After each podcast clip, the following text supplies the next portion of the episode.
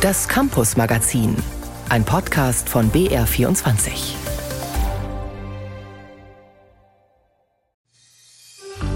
Ich finde, dass das sprachlich auf einem durchgehend sehr hohen Niveau ist. Ich hätte nicht gedacht, dass diese ChatGPT das so gut hinbekommt und teilweise auch wirklich in die Tiefe geht, gerade bei der Interpretation. Der Münchner Deutschlehrer Christoph Willing ist begeistert darüber, was die künstliche Intelligenz ChatGPT im diesjährigen Deutsch-Abi geschrieben hat. Zehn Punkte würde er dafür geben, also noch eine zwei. Wie die KI ansonsten im bayerischen Abitur abgeschnitten hat, mehr dazu gleich. Außerdem wollen wir wissen, warum viele angehende Lehrerinnen und Lehrer schon in der Ausbildung frustriert sind und weshalb der Plan, eine eigene Landeselternvertretung für Kitas zu gründen, nicht überall auf Begeisterung Begeisterung stößt. Das und mehr im Campus Magazin. Im Studio ist Jan Turczynski. Wenn ein Schüler oder eine Schülerin durchs Abitur fliegt, dann hilft nur eins: hinsetzen, lernen, Prüfung wiederholen. Wenn eine künstliche Intelligenz durchs Abitur fliegt, dann läuft das im Prinzip ganz ähnlich. Weiterentwickeln, mehr Details einspeisen, Wissen trainieren. Und schon entwickelt sich das künstliche Gehirn richtig gehend zum Streber. Im Februar noch hatte ChatGPT sich am Abitur des letzten Jahres versucht, mit teils mäßigem Erfolg. In Informatik gab es gerade mal zwei Punkte, in Deutsch fiel die KI durch und auch in Mathe und Ethik war es ziemlich eng. Und dieses Mal? Da hat wohl jemand ordentlich geübt, denn das Ergebnis ist deutlich besser ausgefallen. Mein Kollege Christian Schiffer hat das Experiment mit einem Team zusammen aufgesetzt und nicht nur inhaltlich lief es anders dieses Mal, auch die technischen Bedingungen waren zumindest aktualisiert. Was war denn genau der Unterschied? Also der wesentliche Unterschied, und deswegen haben wir es auch nochmal gemacht, weil wir wissen wollten, wie sich das eigentlich auswirkt, ist der, ChatGPT basiert auf einem Sprachmodell. Das heißt GPT. Und bei dem ersten Experiment haben wir das mit äh, dem Sprachmodell gemacht, was GPT 3.5 war. Und mittlerweile gibt es aber eine neue Version, nämlich 4.0. Und wenn man ChatGPT ganz normal verwendet als täglicher Nutzer, dann fällt einem der Unterschied gar nicht auf. Aber was die Programmierer gesagt haben von OpenAI, also der Firma dahinter, die haben gesagt, es ist eigentlich dafür geeignet, nämlich besonders komplexe Aufgaben zu lösen. Und da haben wir uns gedacht, okay, was ist denn besonders komplex? Naja, das bayerische Abitur. Und dann wollten wir mal sehen, wie diese neue Version ja es mit dem Endgegner unter den Abschlussprüfungen eigentlich aufnimmt. Und das war dann gar nicht so schlecht. Also da hat tatsächlich eine Weiterentwicklung stattgefunden. Jetzt muss man sich ja vorstellen, man kann der KI nicht einfach eine Aufgabe vorlegen, sondern ja. man muss das ein bisschen spezifischer machen. Also man muss die Aufgabe quasi verbinden und sagen, ja, lösen Sie die Aufgabe so, als wären Sie ja eben etwa ein bayerischer Schüler. Reicht es als Anweisung für die KI?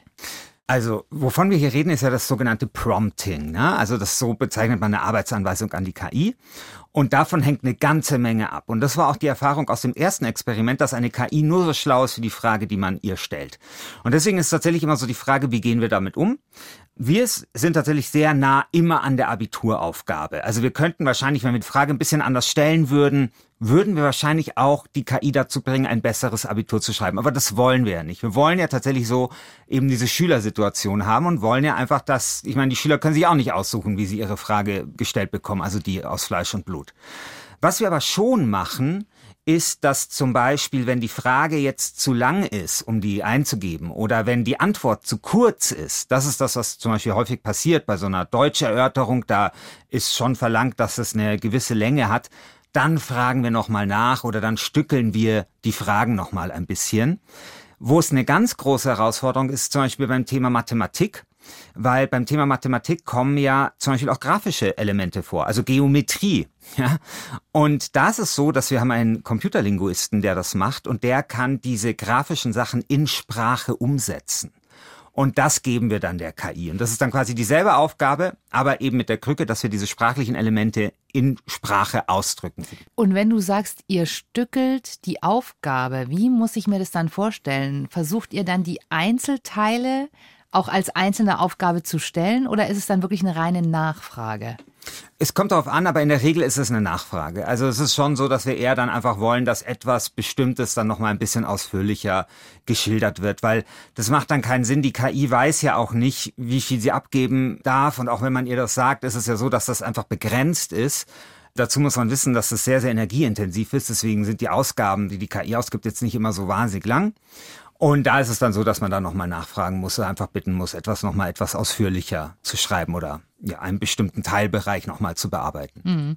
Dann lass uns doch mal auf die Ergebnisse gucken. Also fangen wir mal an mit Geschichte und Deutsch. Das war deutlich besser als beim letzten Mal. Ja, Geschichte war beim letzten Mal schon so ein bisschen der Lichtblick. Da gab es eine 3 plus. Das war diesmal eine 2 minus. Und bei Deutsch, glaube ich, gab es beim letzten Mal eine 5 plus und das war diesmal eine 2 minus auch. Also sie hat generell die KI sehr viele Zweier geschrieben dieses Mal. Also Deutsch war auf jeden Fall eine dramatische Steigerung. Es kam eine Parabel dran von Ilse Eichinger und die hat die äh, KI erstklassig interpretiert, meinte der Deutschlehrer. Und er war auch sehr begeistert von der Sprache. Das ist auch wichtig beim bayerischen Abitur, dass die Sprache gut ist und die war auch sehr gut. Also eine deutliche Verbesserung. Wie sieht es denn, auch ziemlich spannend, beim Fach Informatik aus? Da ist die KI ja beim letzten Abitur durchgefallen. Ja, und zwar sehr. Also sie ist wirklich total durch das Informatikabitur durchgerasselt. Und ja, hören wir mal Hermann Kees, der ist Informatiklehrer am Josef Bernhard Gymnasium in Türkheim, im Unterallgäu ist das, glaube ich. Und er hat für uns diesmal wieder diese Abi-Aufgabe in Informatik korrigiert. Jawohl, ich war sehr, sehr positiv überrascht. Ich hätte dieses Informatikabitur dieses Mal mit elf Punkten bewertet, also einer glatten Note zwei. Und eben im Verhältnis zum letzten Mal mit der Note 5 ist es natürlich schon ein wahnsinniger Sprung. Und ich finde ehrlich gesagt diese Entwicklung fast schon ein bisschen beängstigend. Also ein Schüler könnte sich in diesem Maße innerhalb kurzer Zeit definitiv nicht steigern. Christian, das bringt uns natürlich zu der Frage, aller Fragen bei diesem Thema. Jetzt sieht man, wie schnell sich die KI entwickelt. Was heißt es denn eigentlich für Prüfungssituationen in den Schulen? Ja, also machen schriftliche Prüfungen eigentlich auf lange Sicht gesehen wirklich Sinn oder müsste man nicht eigentlich Schülerinnen und Schüler in Zukunft mündlich prüfen, um zu verhindern, dass sie die KI benutzen, so wie es jetzt ja offensichtlich gerade in Hamburg auch passiert ist, äh, wo im Abitur getrickst wurde mittels KI? Ja, das ist, finde ich, eine sehr interessante Frage und die nächsten Jahre werden, glaube ich, sehr interessant für den Bildungssektor und für alle Leute, die sich so mit Didaktik und solchen Sachen beschäftigen. In der Abi-Prüfung sind sie ja immerhin noch in der Prüfungssituation, also dort können sie eigentlich nicht schummeln, aber ich glaube, dass sowas wie zum Beispiel Hausarbeiten, Essays, solche Dinge, das kann sein, dass das ein bisschen äh, zurückgefahren wird und tatsächlich die vielleicht eher ersetzt durch mündliche Prüfungen. Und es ist ja jetzt auch gar nicht so ungewöhnlich, dass die Informationsmedien, die wir haben, Einfluss haben auf die Art, wie Menschen geprüft werden und ihre Fähigkeiten. Das hatten wir in der Vergangenheit auch. Und das, glaube ich, ist auch zu erwarten. Und ich kann mir aber auch zum Beispiel ein Szenario vorstellen, in dem auch Schüler die KI durchaus benutzen können und dann eben die Frage tatsächlich ist, wie benutze ich die KI so, dass sie mir ein vernünftiges Ergebnis gibt? Weil so einfach ist es halt dann doch nicht. Das wäre jetzt die nächste Frage gewesen. Äh, siehst du denn schon ausreichend Entwicklungspotenzial in den Schulen, den Kindern und Jugendlichen zu erklären, wie man schlau damit umgeht und eben die Chancen eher zu nutzen, anstatt die Risiken zu betrachten? Nee, das sehe ich jetzt noch nicht, aber das will ich nicht als Vorwurf verstanden wissen, weil ehrlich gesagt, diese Technologie gibt es jetzt in der Form seit einem halben Jahr. Und da kann man, glaube ich, von niemandem erwarten, dass jetzt hier plötzlich irgendwie alle Lehrpläne umgeworfen werden und man perfekte Konzepte hat. Ich glaube, man wird da einfach jetzt ein bisschen rumexperimentieren müssen. Und man wird aber auch natürlich das Problem haben, dass sich die Technik, und das wollten wir eigentlich mit unserem Beispiel auch zeigen, sehr, sehr rasant entwickeln wird. Deswegen glaube ich, mein Gott, also die Schulen werden sich darauf einstellen müssen, die zuständigen Behörden müssen sich damit auseinandersetzen, völlig klar. Aber ich glaube, man muss da jetzt auch nichts überstürzen. Ich glaube, es gibt nach wie vor Instrumente, mit denen man die Leistungen von Schülerinnen und Schülern prüfen kann. Und ich glaube aber perspektivisch wird es sehr, sehr wichtig werden, dann eben zu gucken, wie können wir diese Systeme in den Schulalltag oder vielleicht sogar in den Prüfungsalltag integrieren. Der Lehrer, den wir gerade gehört haben, der hat ja gesagt, ihn hat das ein bisschen beängstigt mhm. auch, dass das so schnell geht, die Entwicklung. Wie siehst du das? Siehst du das eher als Chance oder steckt nicht schon auch durchaus ein gewisses Risiko, mindestens mal in der Rasanz dieser Entwicklung? Ich würde sagen, auf jeden Fall. Also ähm, das sagen erstaunlicherweise und interessanterweise auch viele Leute, die mit diesem Programm arbeiten und die da wirklich Koryphäen sind. Also Sam Altman zum Beispiel, der Gründer auch von OpenAI, also die Firma hinter ChatGPT, der sagt immer, das geht ihm fast schon zu schnell und wir müssen vorsichtig sein, was den Kontrollverlust angeht. Und solche Beispiele gibt es einige aus eben dieser KI-Szene selbst. Es gab diesen offenen Brief zum Beispiel, auch den Leute wie Elon Musk oder Yuval Harari unterschrieben haben, die gefordert haben, einen sechsmonatigen Stopp von Forschung an KI. Das ist vielleicht ein bisschen unrealistisch, aber eins haben sie mit diesem Brief schon erreicht und auch mit dieser sehr plakativen Forderung, nämlich dass über dieses Thema diskutiert worden ist und immer noch diskutiert wird. Und deswegen glaube ich, ja, also ich glaube, die Gefahr ist real und ich glaube, diese Gefahr muss man ernst nehmen. Ich glaube aber, dass es deswegen umso wichtiger ist, sich eben mit dieser Technologie auch äh, auseinanderzusetzen. Und ich fand zum Beispiel sehr interessant, ich habe ein Interview geführt mal mit dem Björn Ommer, der ist an der LMU und der hat Stable Diffusion erfunden. Das ist, oder ihr, sein Lehrstuhl, das ist diese äh, Bild-KI. Und er hat gemeint, wir haben das der Öffentlichkeit freigegeben, damit eben Forschende die Möglichkeit haben, das zu erforschen. Und das, glaube ich, ist genau der richtige Ansatz. Jetzt haben wir gerade über die Schnelligkeit geredet, mit der sich das Ganze entwickelt. Man fragt sich ja, kann das in dieser Schnelligkeit weitergehen oder kommen wir recht bald an einen Punkt, wo die KI vielleicht so perfekt ist, dass Lehrer sofort erkennen, das kann nur die KI gewesen sein und nicht meine Schüler? Das finde ich einen wahnsinnig interessanten Gedanken. Weil wenn ich zum Beispiel mit ChatGPT spreche, fällt mir das total oft auf, dass ich mir denke, die Antwort ist zu perfekt für einen Menschen. Also wenn ich zum Beispiel ChatGPT frage, was ist die Gemeinsamkeit zwischen einem Opernhaus und einem Bienenstock, dann gibt mir ChatGPT eine Antwort, wo alle Gemeinsamkeiten wirklich säuberlich aufgeführt sind und es ist einfach eine total elaborierte Antwort und ich denke mir so, das ist zu gut für einen Menschen. Das ist völlig klar, dass eine Maschine geschrieben hat. Und das kann natürlich im Unterricht oder in der Schule vielleicht auch mal so sein. Es gibt ja diesen Gedanken, diesen Turing-Test, wo man immer davon ausgegangen ist, eine KI ist dann perfekt, wenn sie von einem Menschen nicht unterscheidbar ist. Und da ging man eigentlich immer davon aus, dass die KI sozusagen sich irgendwann in der Qualität dem Menschen annähern muss. Und ich könnte mir vorstellen, dass wir in Zukunft eine ganz andere Perspektive auf diesen Turing-Test einnehmen müssen, dass nämlich es gar nicht mehr darum geht, dass die KI sich vom Menschen nicht mehr unterscheiden kann, weil sie vielleicht zu schlecht ist, sondern genau das Umgekehrte. Also vielleicht werden wir die KIs in Zukunft daran erkennen, dass sie eben fast schon übermenschlich sind und eben wir Menschen, wenn wir halt sprechen, schreiben und so weiter, eben dann doch unsere Fehler machen und vielleicht auch ein bisschen simpler auch denken. Christian Schiffer erklärte, wie ChatGPT die Schule in Zukunft noch verändern wird.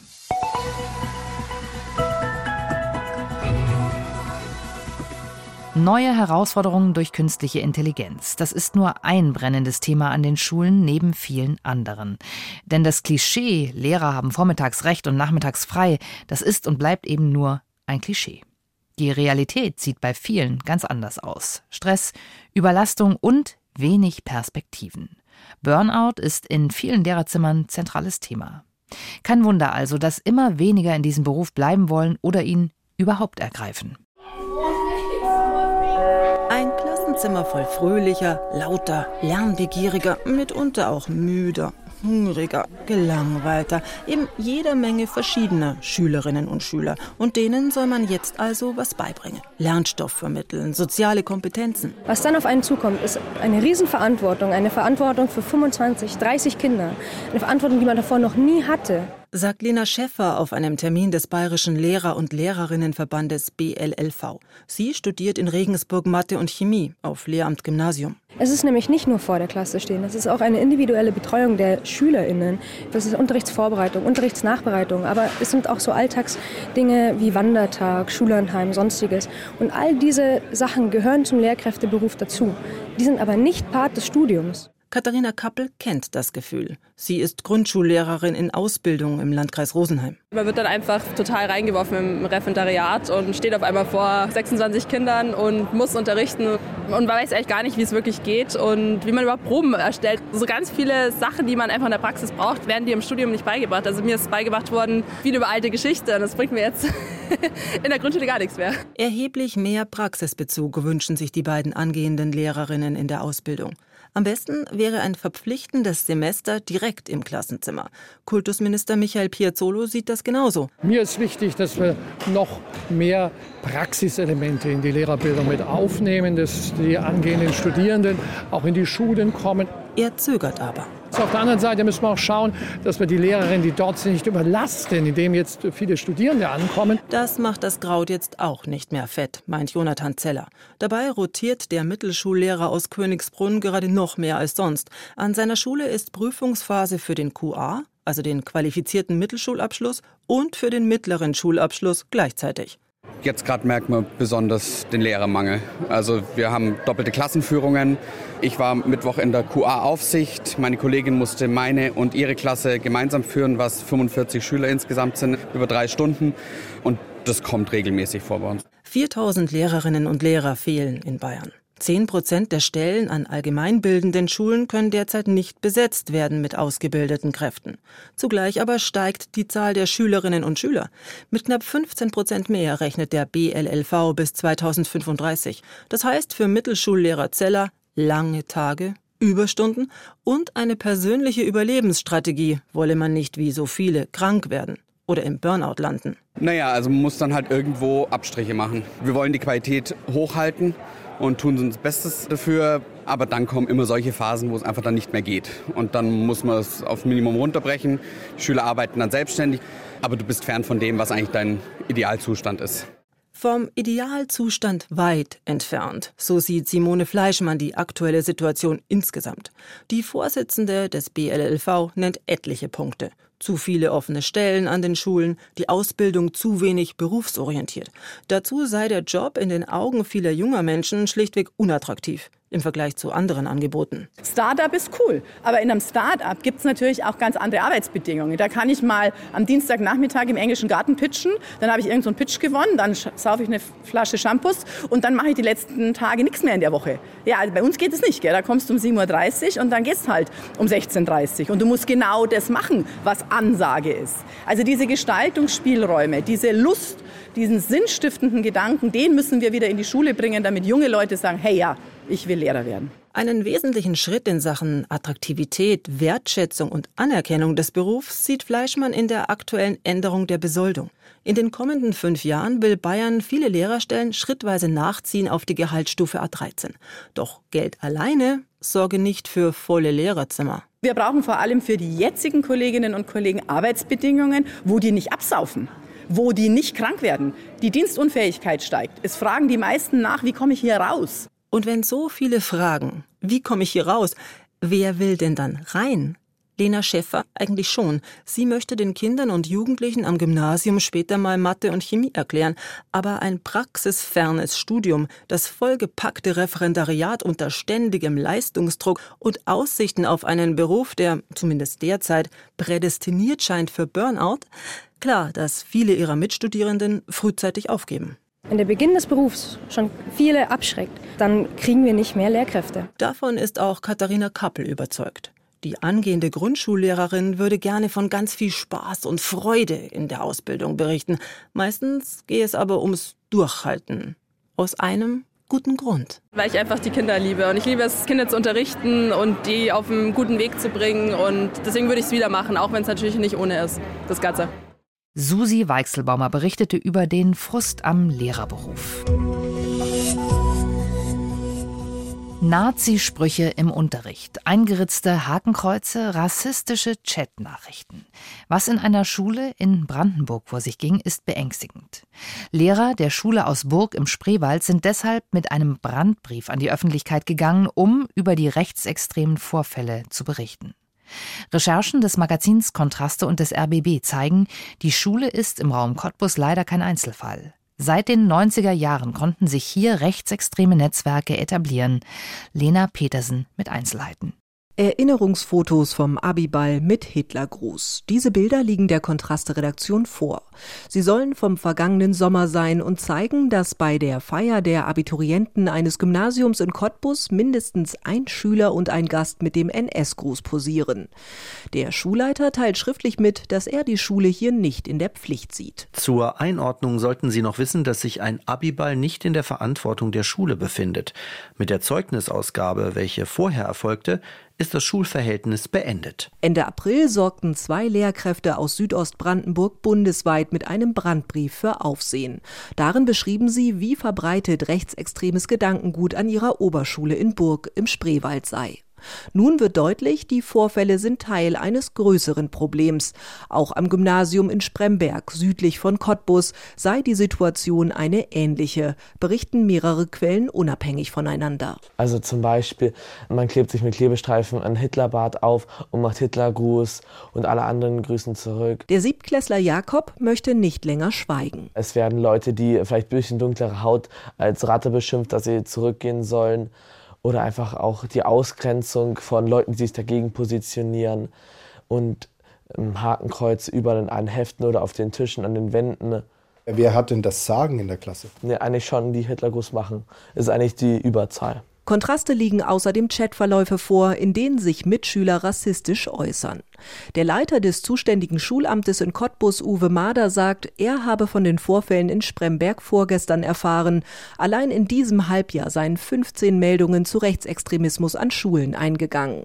Für die Auswertung fehle es an Personal, so Mader. In Burg sei das Schulamt bisher nicht auf die Eltern zugegangen. Wir ermitteln was sind möglicherweise strafrechtliche Konsequenzen, was sind Straftaten, gemeinsam mit der Polizei.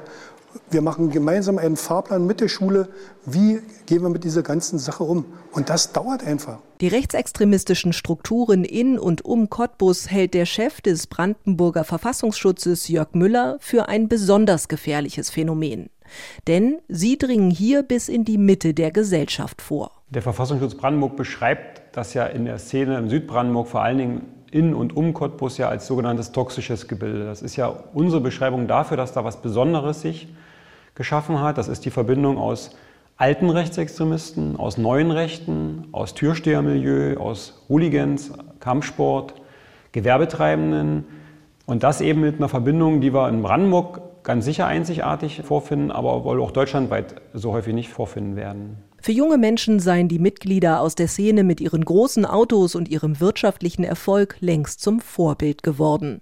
Ihre Ideologie werde in der Region zur Gefahr für die Demokratie. Lena Petersen berichtete über zunehmende rechte Übergriffe an Schulen rund um Cottbus. Die Schulbehörden sind hier gefragt.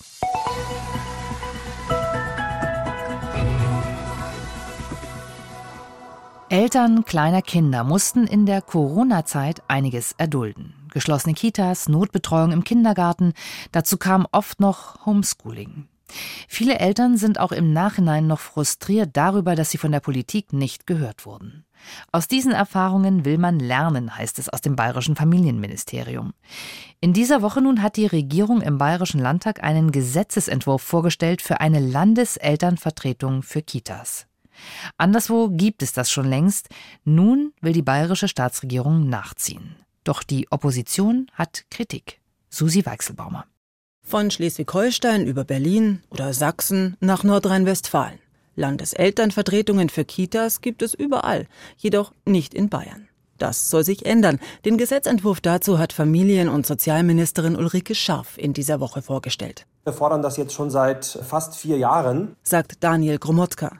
Er ist Sprecher des Netzwerks gemeinsamer Elternbeiräte Kita Bayern. Und wenn man bedenkt, dass noch Ende 2020 man in den Zeitungen nachlesen konnte als Zitat vom Ministerium, dass man keine Landeselternvertretung einrichten möchte, sind wir da schon einen großen Schritt weitergekommen. Zufrieden ist Johannes Becher von den Grünen damit nicht. Er ist Vizevorsitzender der Kinderkommission des Bayerischen Landtags. Wir hatten im letzten Jahr als Grüne einen Gesetzentwurf dazu eingebracht mit SPD und FDP, der bedauerlicherweise abgelehnt wurde. Jetzt kommt kurz vor der Landtagswahl ein Gesetzentwurf der Staatsregierung, der zwar auch das Thema aufgreift, aber heute halbscharig und äh, wirklich aus meiner Sicht mit Konstruktionsfehlern. Viel Kritik von der Opposition im Landtag und der Kita-Elternbeiräte gibt es für die geplante Zusammensetzung der Landeselternvertretung. Die soll anders aussehen als in den übrigen Bundesländern. Dort wählen Elternbeiräte ihre Vertretungen auf kommunaler und auf Landesebene selbst. Nach dem jetzt vorgelegten Entwurf der bayerischen Staatsregierung sollen kommunale Spitzenverbände, Kommunen und Träger Personen vorschlagen, die in einer Einrichtung im Elternbeirat sind. Aus diesen Vorschlägen sucht dann das Ministerium 15 Kandidatinnen und Kandidaten aus. Aber letzten Endes ist die Meinung der Eltern nicht immer die der Träger, erklärt Elternvertreter Daniel Gromotzka. Man stelle sich das mal so vor, das Land möchte einen Landesarbeitnehmerbeirat installieren und würde die Arbeitgeber bitten, eine Liste für die Mitgliedschaft zu definieren. Ich glaube, da wäre die Stimmung aber schlecht im Land. Familienministerin Ulrike Scharf verteidigt ihren Gesetzentwurf.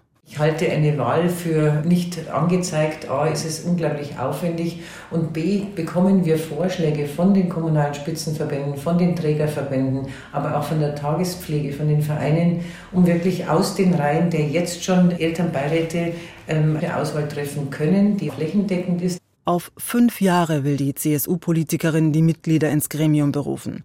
Johannes Becher von den Grünen ist das zu lang.